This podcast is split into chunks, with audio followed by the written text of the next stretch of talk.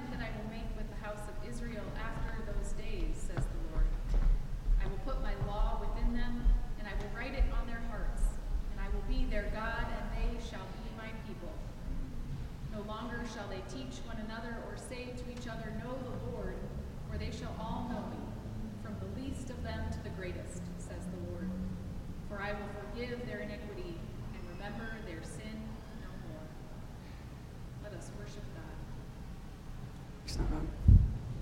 Good morning.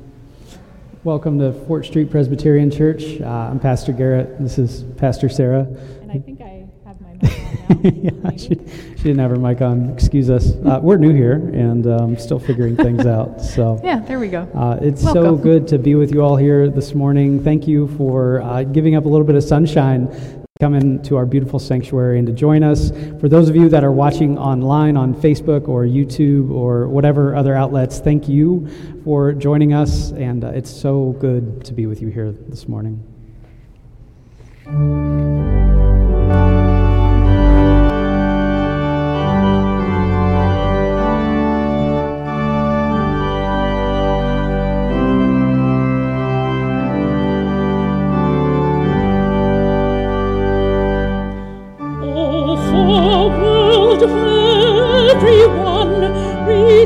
Each other's ways, when love is lived and all is done with justice and with praise. Of a world where goods are shed and misery relieved, where truth is spoken and children spared, equality.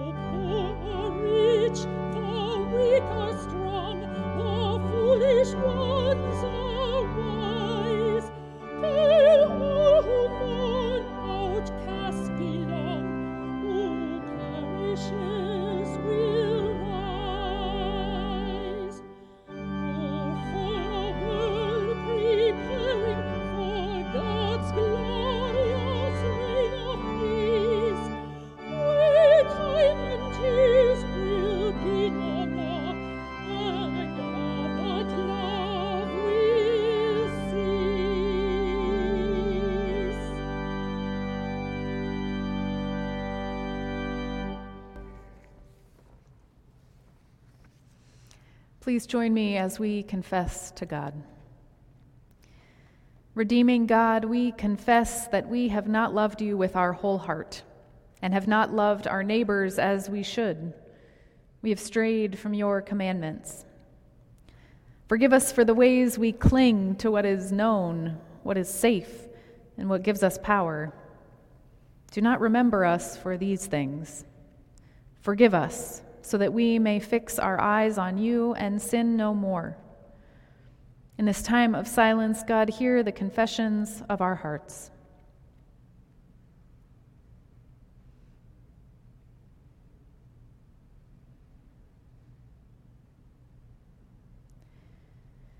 Friends, by the faith of Christ, your sins are forgiven.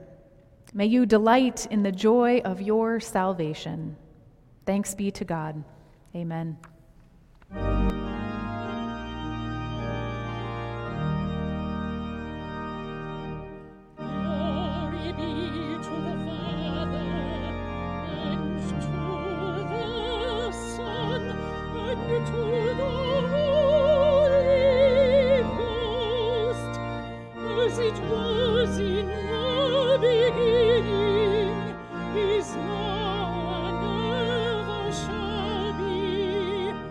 Woo!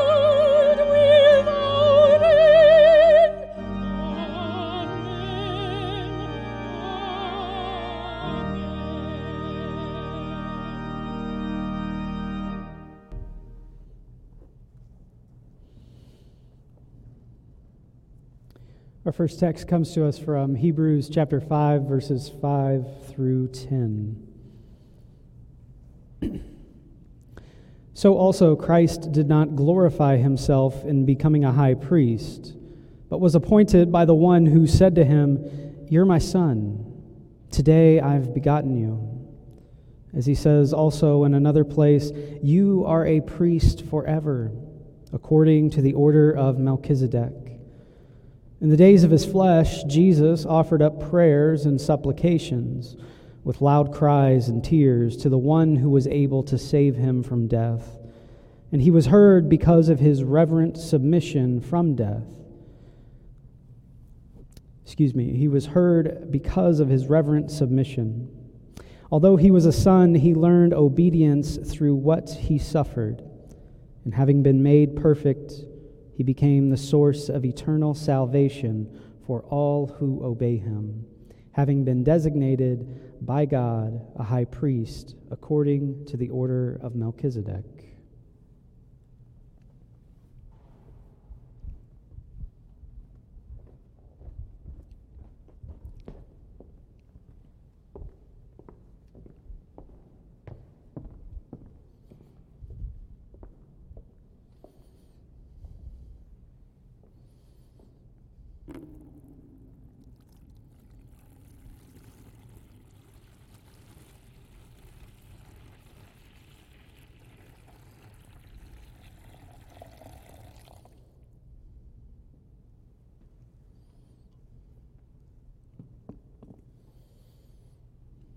So I need some help this morning.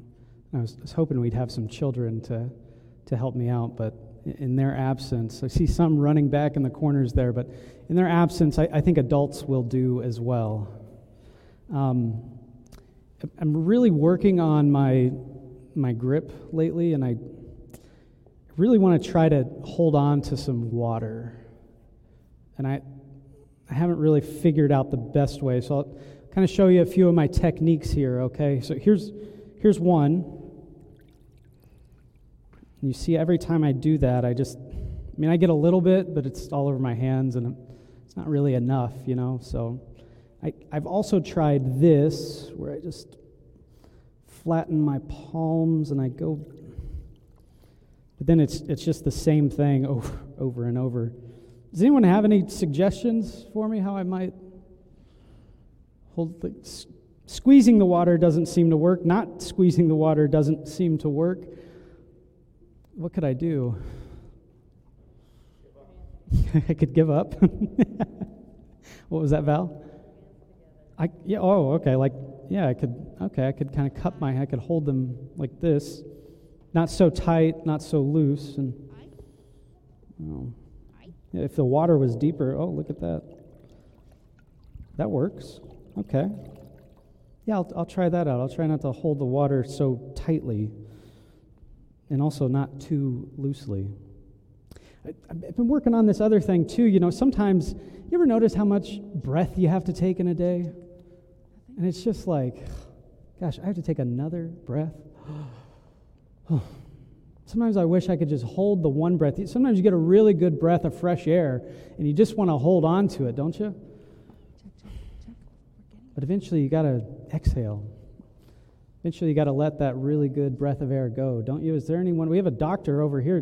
Doctor, is there anything that we can do to not have to exhale, to keep our good breath in? Die. Yeah, you could die. That's good. I didn't mean for the children's sermon to get so dark, but I guess you could. You know, I'm learning lately that you have to hold things loosely. Can't cling to things.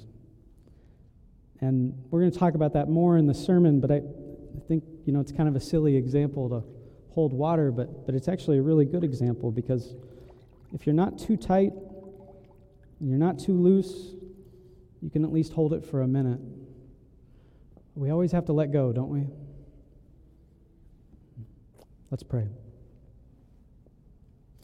Good and loving God, I thank you for water. Thank you for the breath of life. God, thank you for wisdom.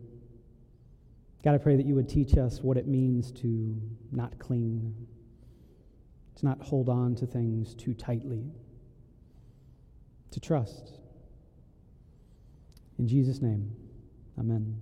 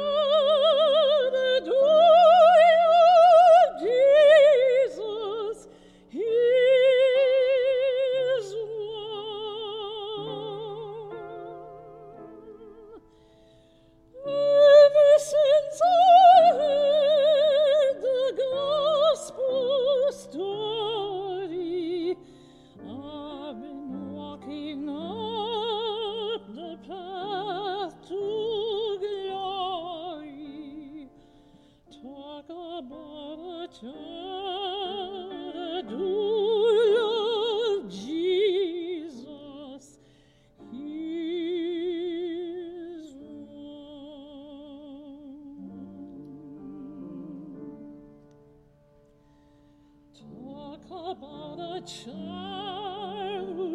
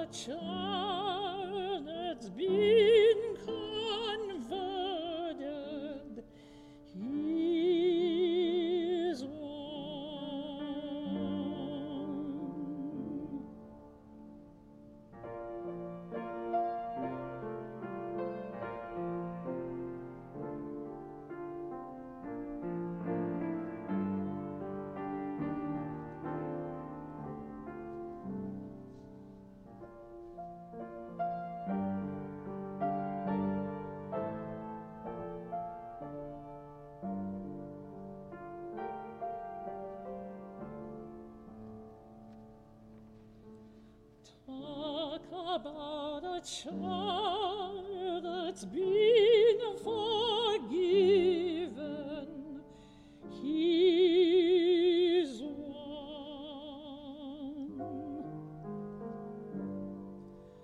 Talk about a child that's been forgiven,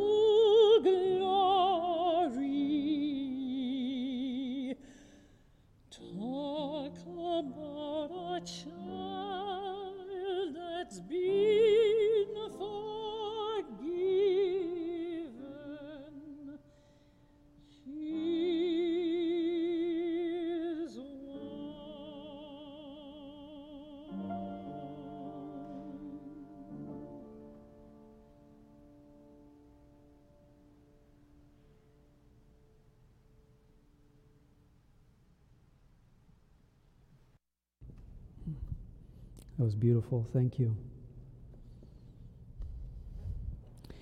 Our gospel selection comes to us today from John chapter 12, verses 20. And in your bulletin, it says 33. That's a mistake by me. We're going to go to verse 26, so 20 through 26. Now, among those who went up to worship at the festival were some Greeks.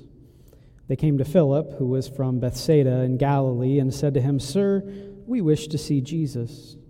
Philip went and told Andrew, then Andrew and Philip went and told Jesus, and Jesus answered them, "The hour has come for the Son of Man to be glorified.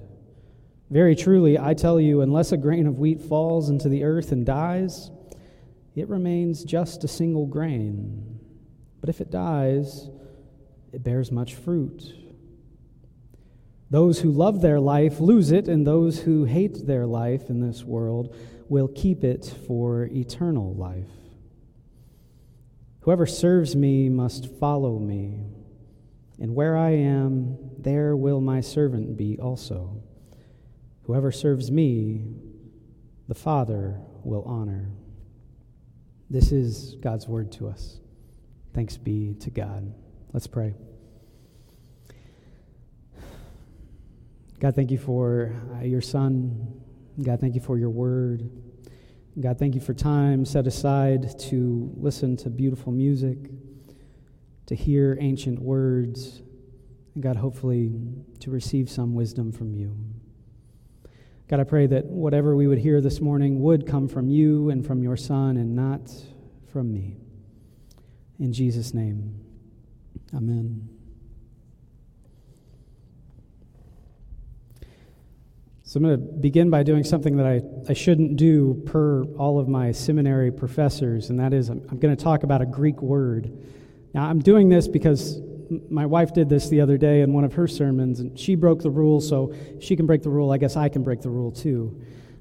There's this word for sin in the Greek, hamartia, and you've probably heard this if you've spent any amount of time in churches. And the word hamartia, pastors remind us over and over, means to miss the mark.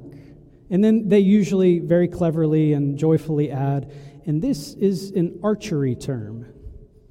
And they're exactly right. It's a great illustration of what sin can mean, because sometimes we take sin to be this big problem. And it is. I don't want to minimize it, but it can also be like missing the thing that we're aiming at, right?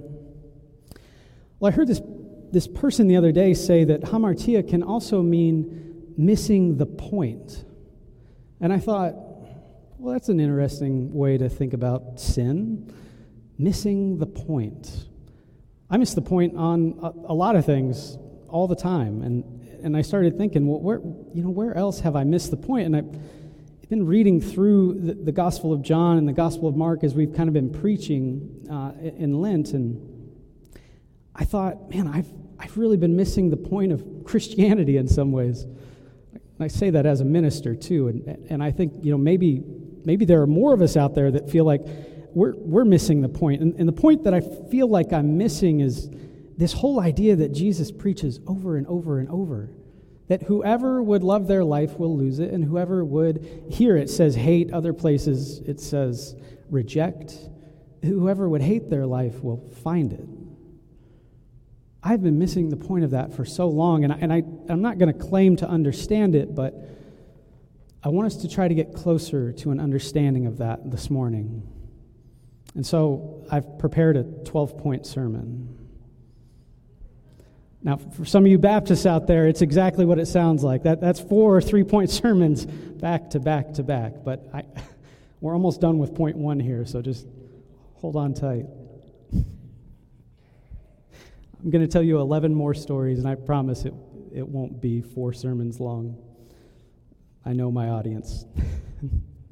Someone actually told me before the service, how long do you and Sarah preach? I said between 15 and 20 minutes. And this person said, I'm not going to name names. He said, yeah, anything over 20 minutes, that's not a Presbyterian sermon.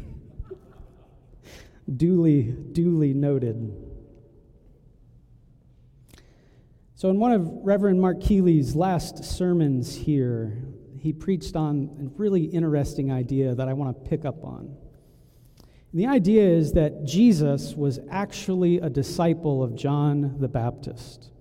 Now, there's some scholarly consensus around this. It's not that unusual, but it's not an idea we talk about a lot from the pulpit. And Keeley, brings this up because he wants to talk about the humanity of Jesus and how difficult it must have been for Jesus to make some of the decisions that Jesus made to become a religious leader. Because, if Jesus is a follower of John, after John the Baptist is arrested, Jesus has a choice to make. Is he going to pick up the mantle where John left off, or is he going to kind of go his own way and do whatever? Maybe he'll go the way of being a high priest, like it says in Hebrews. But we know he didn't do that, right? And so Keeley wanted to say that there must have been some kind of struggle for Jesus, that perhaps Jesus didn't feel spiritual enough to be John's successor. That perhaps Jesus struggled with some kind of anxiety about who he was going to be. And Keeley goes on to say this really beautiful point of he had to give it up. Jesus had to let go of that anxiety, that fear. He also had to maybe let go of what he thought would be a normal path in ministry or teaching, which was going to be a priest in the temple, going on to be a high priest. He had to let go of it. Probably after John was arrested, he had to reassess his whole life and say, I have no idea what's going to happen, so we're going to hold this loosely.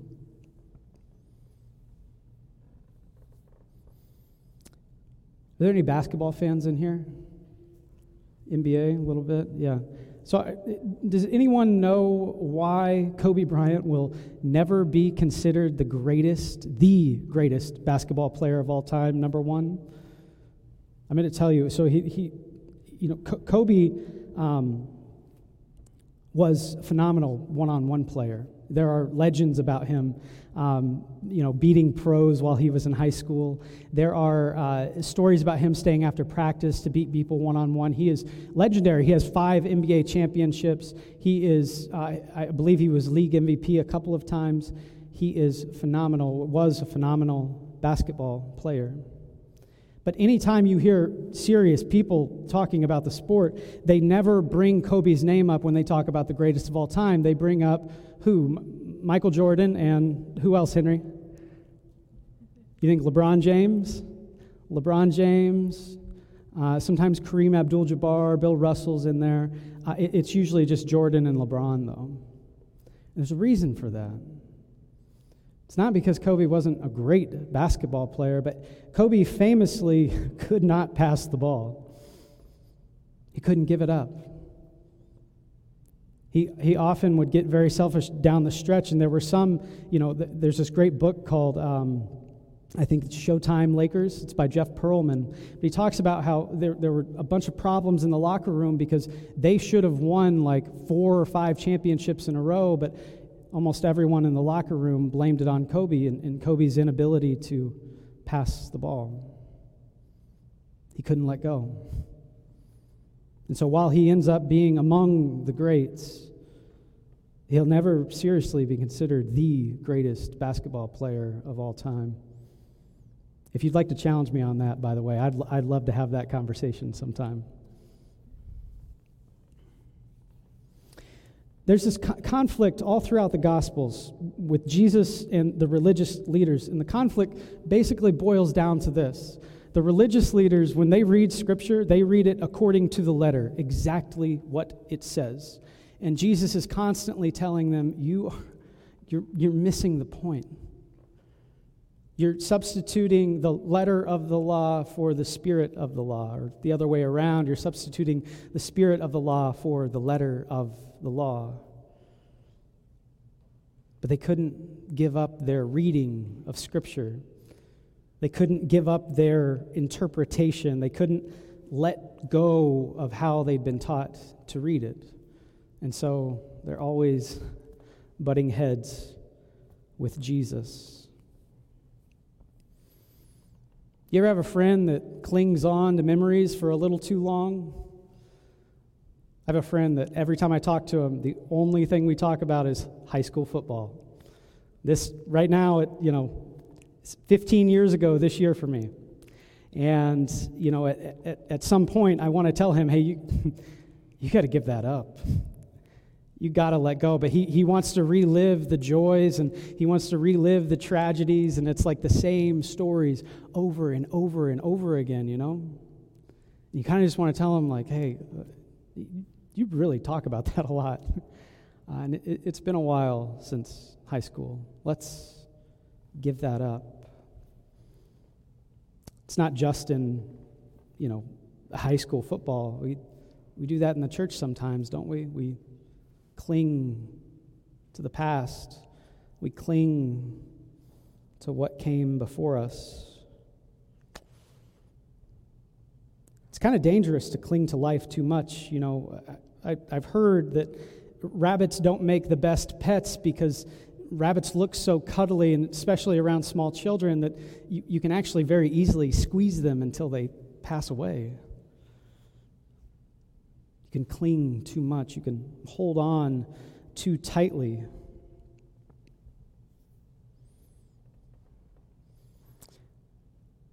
I was reading about Harriet Tubman this week, and I had read about her before and heard stories, but her name came up in my sermon research, and did you know that after she escaped from slavery in the South and she found freedom in the North and found this new life, she left that. She gave all that up, and she went back to the South, and she helped other people become free, and she did that 19 times. 19 times to help over 300 people. She didn't cling to her life. She didn't cling to what she had received. She held it loosely and even gave it up. Did anyone watch The Office in here? Any Office fans? One couple. Okay, I see a few hands. The Office was this sitcom that came out right around the end of my time in high school, and then it got really popular when I was in college, and so I've watched it through a few times. And there's this great story about the character Jim, who's portrayed by John Krasinski. And around season 3 of when The Office was really, really getting big, John Krasinski and other actors were getting movie deals because they're becoming more popular. And so John Krasinski got an offer to star in the movie Leatherheads with George Clooney and a couple other established actors. And he really wanted to take it because he was kind of this nobody actor that didn't have opportunity, and now here comes The Office with all this opportunity for him. And so he went to the heads of NBC, the producers of the show, and he said, hey, I've got this contract for a movie, and I really, really want to take it. Do you think I could do that? And the producers asked him, well, what's it going to require? And he said, well, the biggest thing is that I'm going to have to cut my hair. And the producer said, no, you can't do that. You can't wear a wig on set. We're gonna know if you're wearing a wig, And so they sent him away. And John Krasinski came back sometime later, and he said, I just want you to reconsider, please, because I really want to have this movie deal. It's going to be great for my career. This is what I've been working for my entire life, to get to this point. And please, we can do the wig professionally. I promise you won't know if I'm wearing a wig or not. And the producers of the show said, no, get out of here and don't come back again. I think we would know if you were wearing a wig. And John Krasinski stops. He pulls his wig off, and he goes, politely, I don't think you would. And I love that story because here's this no-name actor with really no power or status in the acting industry, and he laid everything on the line to get this next deal. He effectively gave up his acting career in order to find it.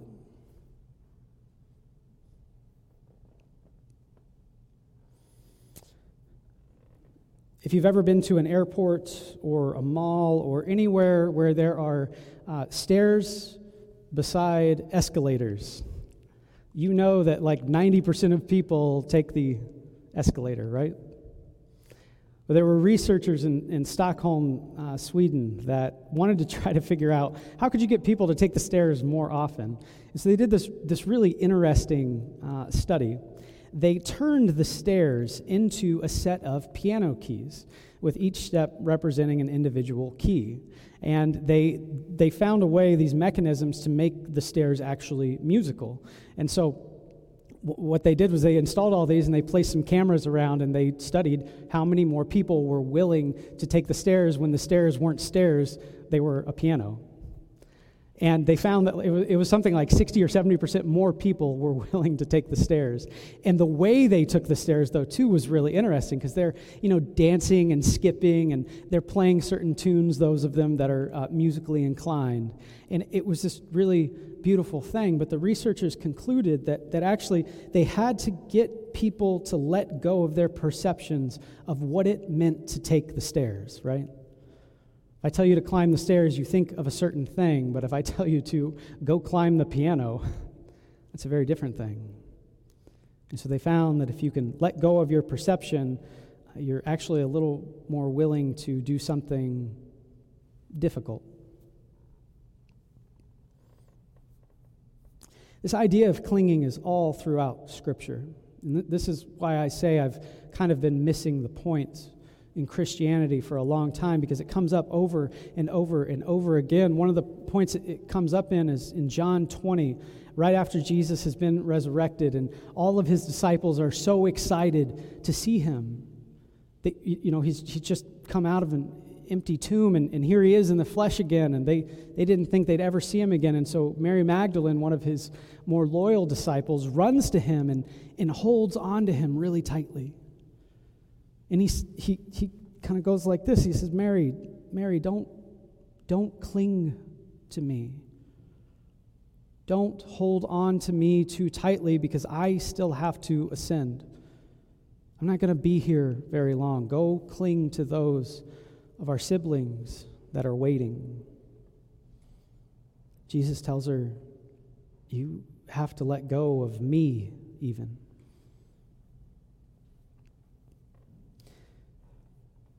I'm not a swimming instructor, so take this for what it's worth. I'm actually just a pastor. But I've heard that, when you teach someone to swim, you don't teach them to grab on top of the water, right? Hey, kid, just hold on to the surface as tight as you can, and you'll be totally fine, right? What do you say to someone when you're teaching them to swim? You say, relax. Just float. Let go a little bit.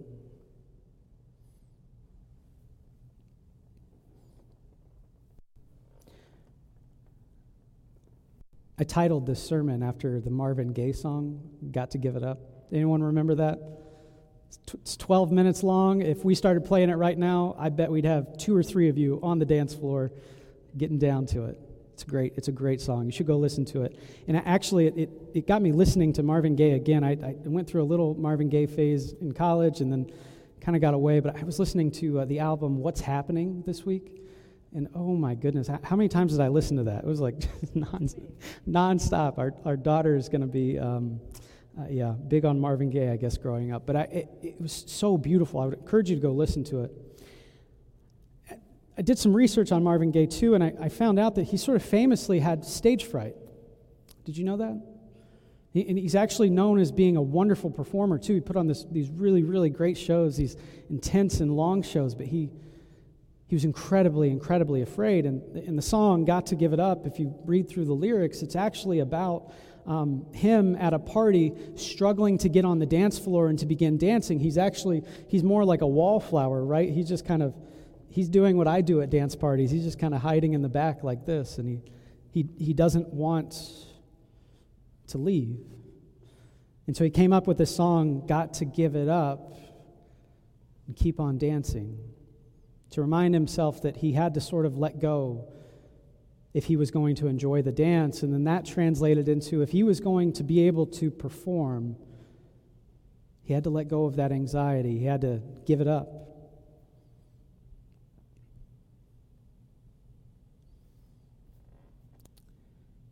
All of these stories, these 12 points, and those are my 12 points, by the way. All of these point to this one truth that we find in John chapter 12. Whoever would hate their life will find it. Whoever would love their life will lose it. And I think the question that I have for you this morning is, what are you holding on to too tightly? What do you need to let go of? What do you need to hold just a little more loosely so that you don't lose it? So that you find life and God in your midst. Let's pray.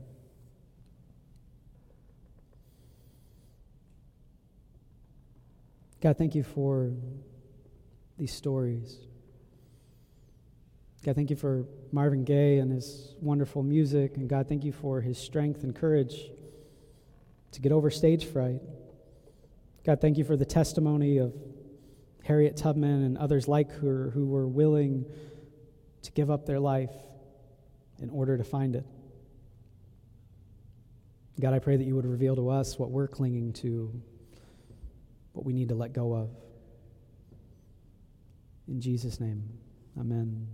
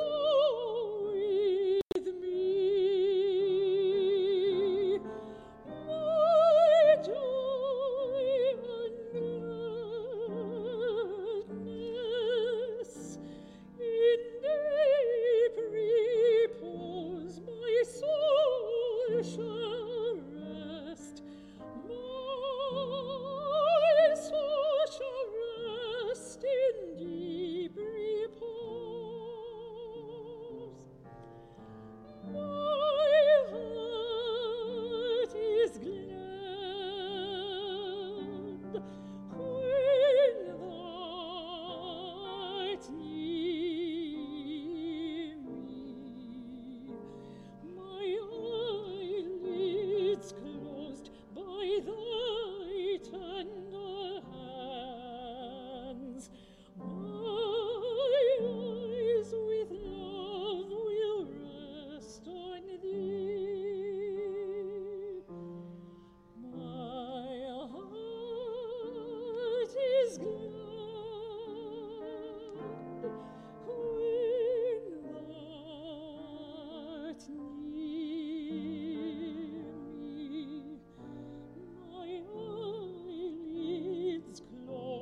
thy tender hands, my eyes with love will rest on thee. Be thou with me, my joy and gladness.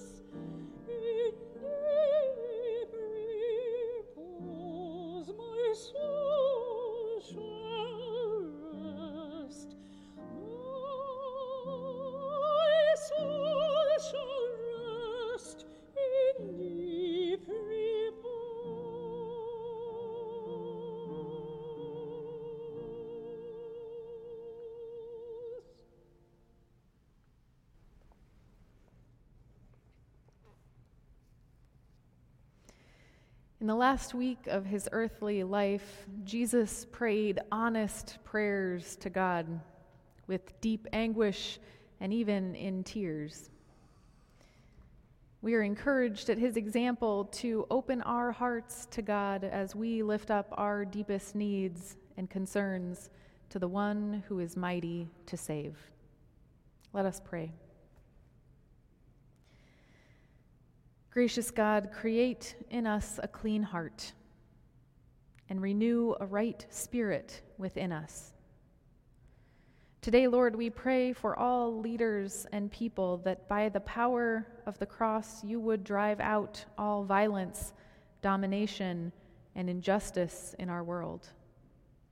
God, we think specifically of Asian American and Pacific Islanders who are living in fear and in grief after yet another example this week of white supremacy erupting in violence.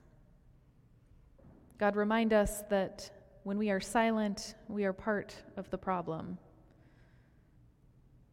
God, go with us as we boldly try as your people to address racism in its most evil form and to do something about it. God, we pray for the entire world, places ravaged by war and famine and natural disaster.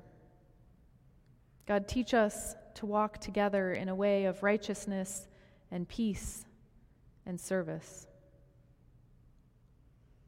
Lord, we pray for the vocation of the church, our own congregation and the church as a whole, that our prayers would bear the fruit of action as we hear cries of pain and suffering of those in need. God, we pray for the poor, the terrified, those without homes. We pray for the oppressed and those who are too much alone, that they may find a home in you as we serve them in your name. God, we come to you this morning with people and situations on our hearts, both near and far. Meet us in those needs and show us the way to go. We pray all of these things in the name of Jesus Christ, who taught us to pray together, saying, Our Father, who art in heaven, hallowed be thy name. Thy kingdom come, thy will be done, on earth as it is in heaven. Give us this day our daily bread, and forgive us our debts as we forgive our debtors. And lead us not into temptation, but deliver us from evil. For thine is the kingdom and the power and the glory forever. Amen.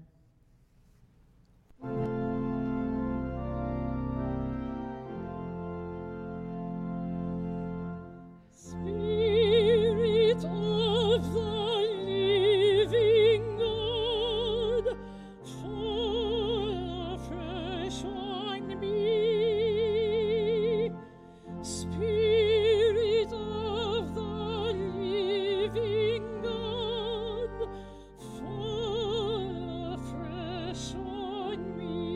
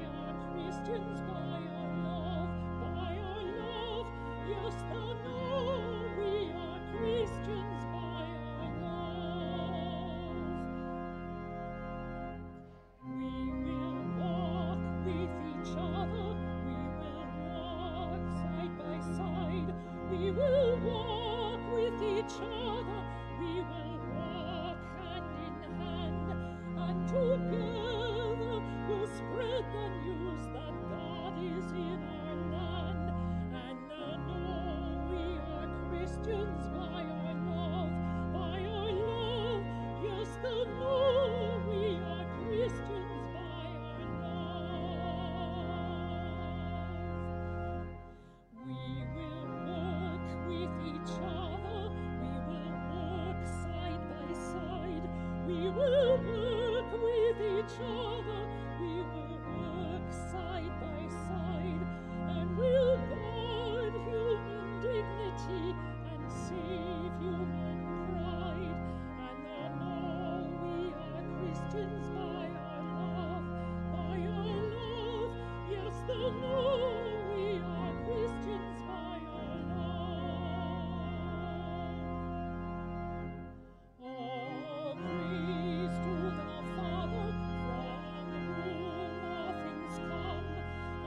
Oh, praise to the praise to Christ Jesus, God's only Son, and all praise to the Spirit who makes us one. And I know we are Christians by our love, by our love. Yes, I know we are Christians by our love.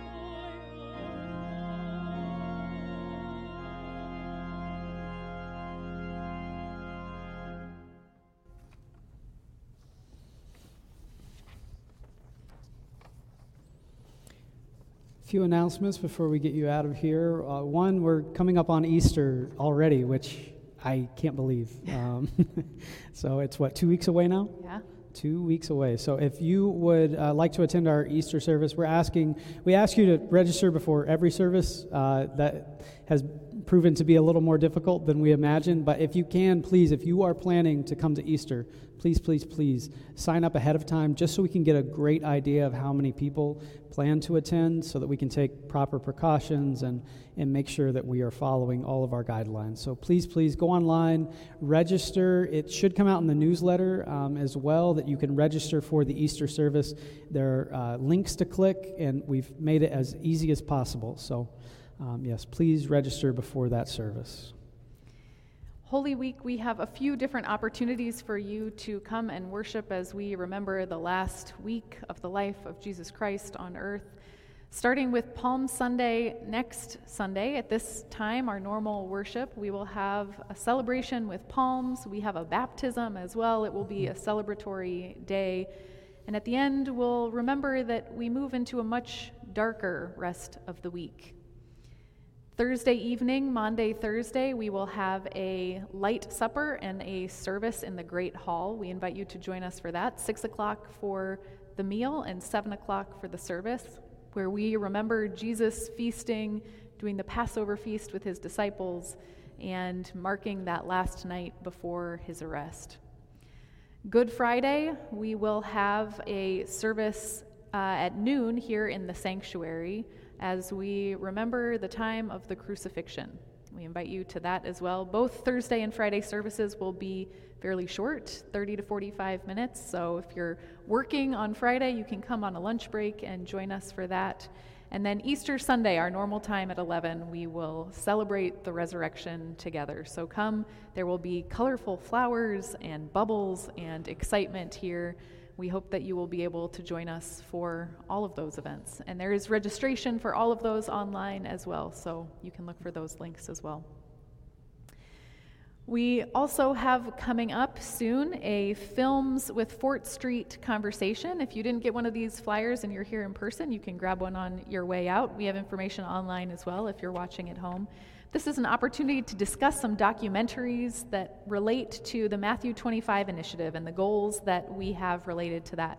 We'll be starting with the film 13th this coming Thursday, and we are meeting together over Zoom to discuss the documentary. So watch it ahead of time, sometime between now and Thursday at 7:30, and it's an incredible film about the 13th Amendment and the racism that is part of the prison system here in the United States, the criminal justice system. So watch it for free on YouTube or on Netflix if you have it there. There are links on our website, and then join us on Zoom for a conversation on Thursday.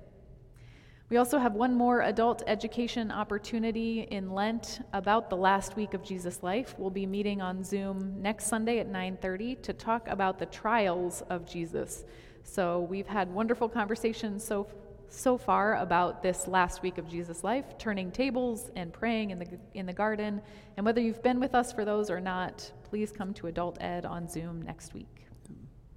As always, if you're interested in giving, you can go online to www.fortstreet.org/give, or if you're here in person and you brought your offering, the plates are in the back as you exit. There will be coffee hour following worship today for those of you that are watching online. That is happening right after, and I'm sure Amy is dropping into the Facebook comments the link to that. So join us for coffee hour if you are online and interested. Friends, as you go, may you know that you don't have to hold on to everything and cling to it and keep it together. We serve a God that is holding on to all things for us. May you know, too, that this God sees you. May you know that this God loves you, and may you know that this God is smiling down upon you as you go. Amen.